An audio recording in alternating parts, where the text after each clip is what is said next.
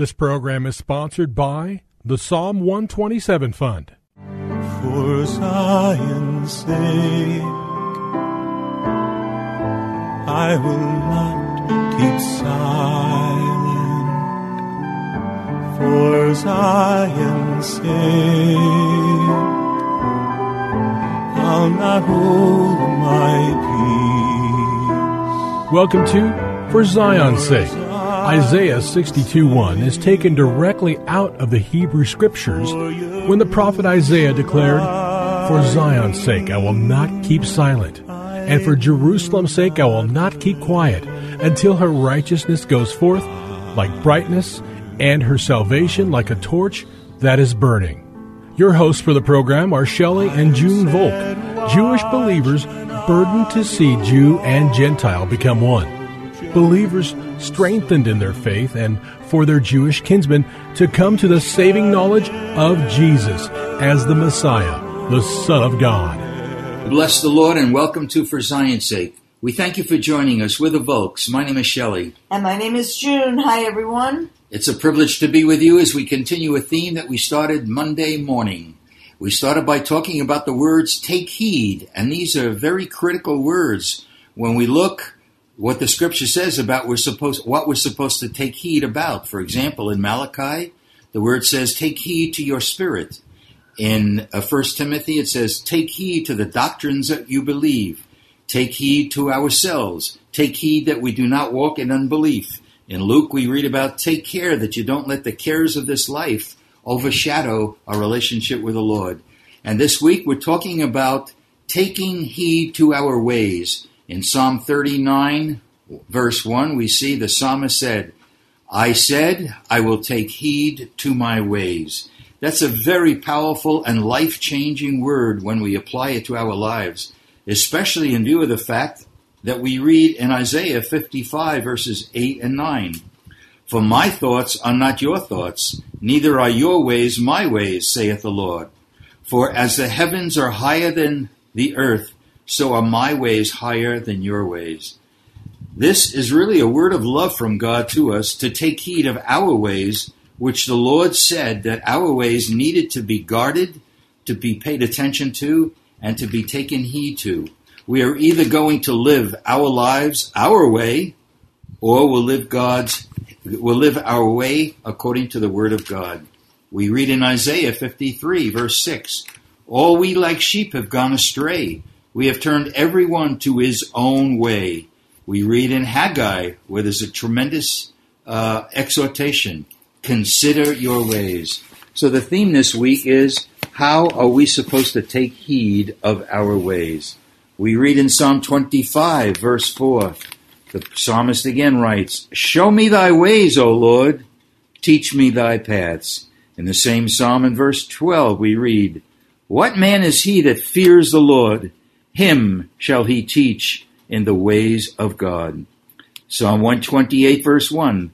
How blessed is everyone who fears the Lord, who walks in his ways. So we see right away one of the prerequisites of walking in God's ways and not our ways is living in the fear of God. And we know that that word fear means revere, esteem, honor God.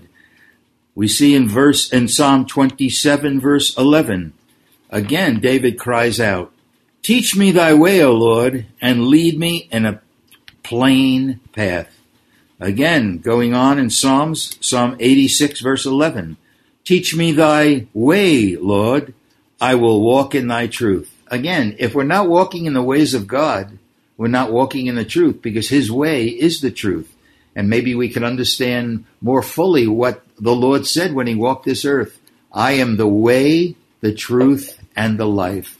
So when we're talking about the way, we're called to be like Jesus as we live, live in this earth by living according to his ways. So the question we need to ask ourselves is, do we take heed of our ways? Again, staying in, in the Psalms, we read these words in Psalm 95, verse 10, and this is the Lord speaking. For 40 years I loathed that generation and said, They are a people who err, E R R, in their heart, and they do not know my ways. We need to understand this is so vital. And so walking in the ways of God really involves the condition of our heart. Because if our heart is hardened or deceived, we're not going to be able to walk in God's path or God's truth. So really, eh, actually in everything we do regarding the Lord, if our heart is not right, nothing else is going to be right. Actually, there's a similar verse in the New Testament in Hebrews 3:10.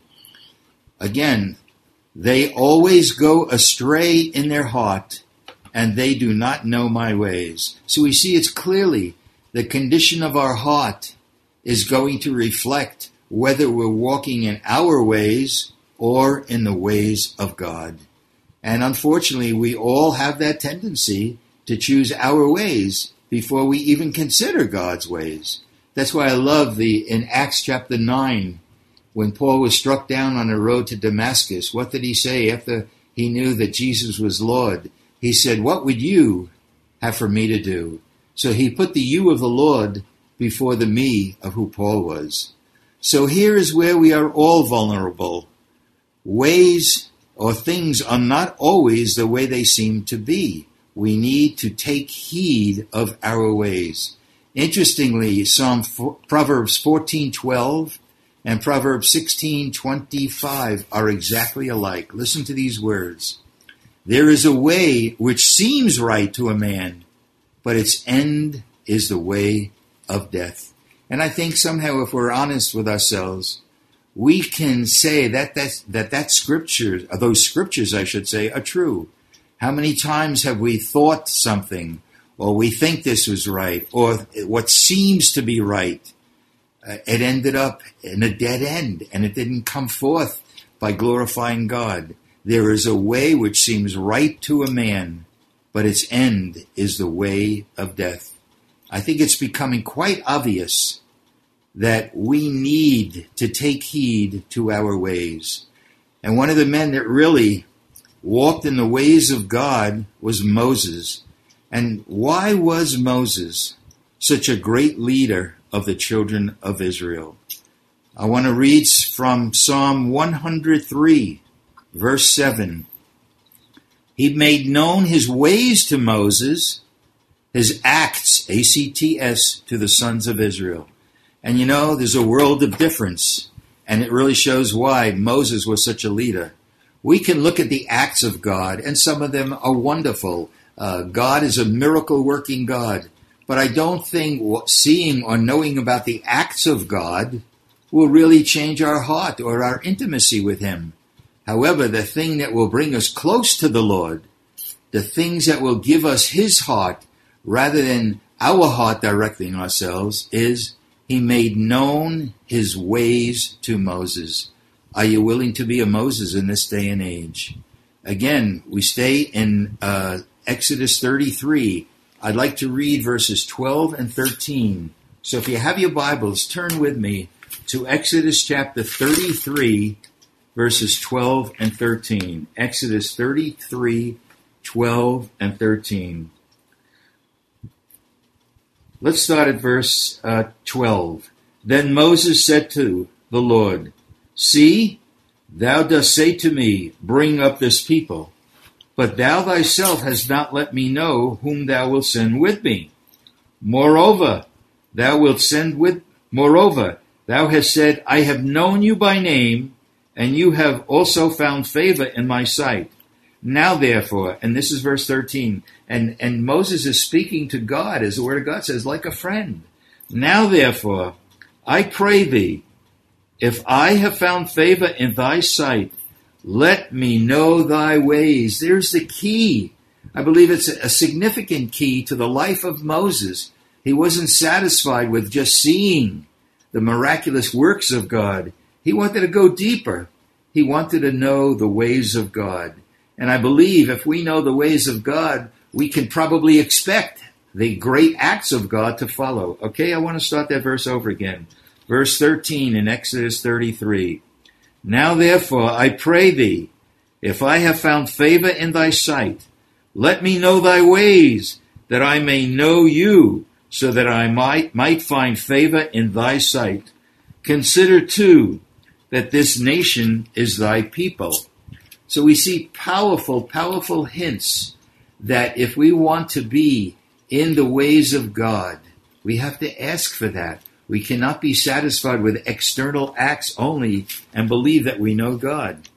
Let's go on, and we see how intimate Moses was with God. Back to Psalms. We're in Psalm 106 now. Psalm 106. Therefore, he said, this is speaking of the Lord himself, therefore he said that he would destroy them, meaning the people of Israel, had not Moses, his chosen one, stood in the breach before him to turn away his wrath from destroying them. This is an incredible verse. We see God changing his mind, and I believe it was because Moses asked him, What are your ways? We could see this conversation in Psalm, I'm sorry, in Exodus chapter 32. Turn back one chapter with me. We're in Exodus chapter 32, and we're going to be looking at verse 11 to 14. Exodus 32, beginning at verse 11. Then Moses implored or entreated the Lord his God and said, O Lord, why doth thine anger burn against thy people, whom thou hast brought out from the land of Egypt with great power and with a mighty hand? Why should the Egyptians speak, saying, With evil intent he brought them out to kill them in the mountains and to destroy them from the face of the earth. Turn from thy burning anger and change thy mind about doing harm to thy people. Remember Abraham, Isaac, and Israel, thy servants, to whom thou didst swear by thyself, and didst say to them, I will multiply your descendants as the stars of the heavens, and all this land of which I have spoken I will give to your descendants and they shall inherit it forever. Words that a man like Moses had the, can I say a Hebrew word, a, a Yiddish word, chutzpah, to speak to God because he was so intimate with him. And I believe that intimacy came as a result, not this is the only result, but I believe it's an important, significant result that Moses pleaded with God to show him his ways. And then we go on and read in verse 14. So the Lord changed his mind about the harm he said he would do to his people. Junie, this is so incredible. Yes, it is, Shelley, because Moses knew the people did not deserve to be saved and did not deserve God to move. But Moses also knew and loved the Lord and wanted his name to be glorified. And if the people of Israel were destroyed, that would put shame to the name of the Lord. So if we're his servants, we pray for God's name to be glorified. Yes, Lord. And Junie, that's so significant. If we display the ways of God, that is an incredible way of bringing glory to God because all the glory should be His. That's why we're alive. So, Father, we thank you, Lord, Thank you that your word of God said, I will take heed to my ways, which would make me a powerful testimony for the Lord. We pray this for all of us in Jesus' name. Amen.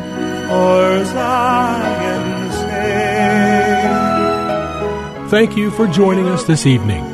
If you would like to get in touch with Shelley and June, you can write to them at P.O. Box 1784, Scottsdale, Arizona 85252. That's P.O. Box 1784, Scottsdale, Arizona 85252. And you can also contact them on their website, ShelleyandJuneVolk.com. That's ShelleyandJuneVolk.com. Until next time, the Lord bless thee and keep thee. The Lord make his face to shine upon thee and be gracious unto thee. The Lord lift up his countenance upon thee and give thee peace. This program was sponsored by the Psalm 127 Fund.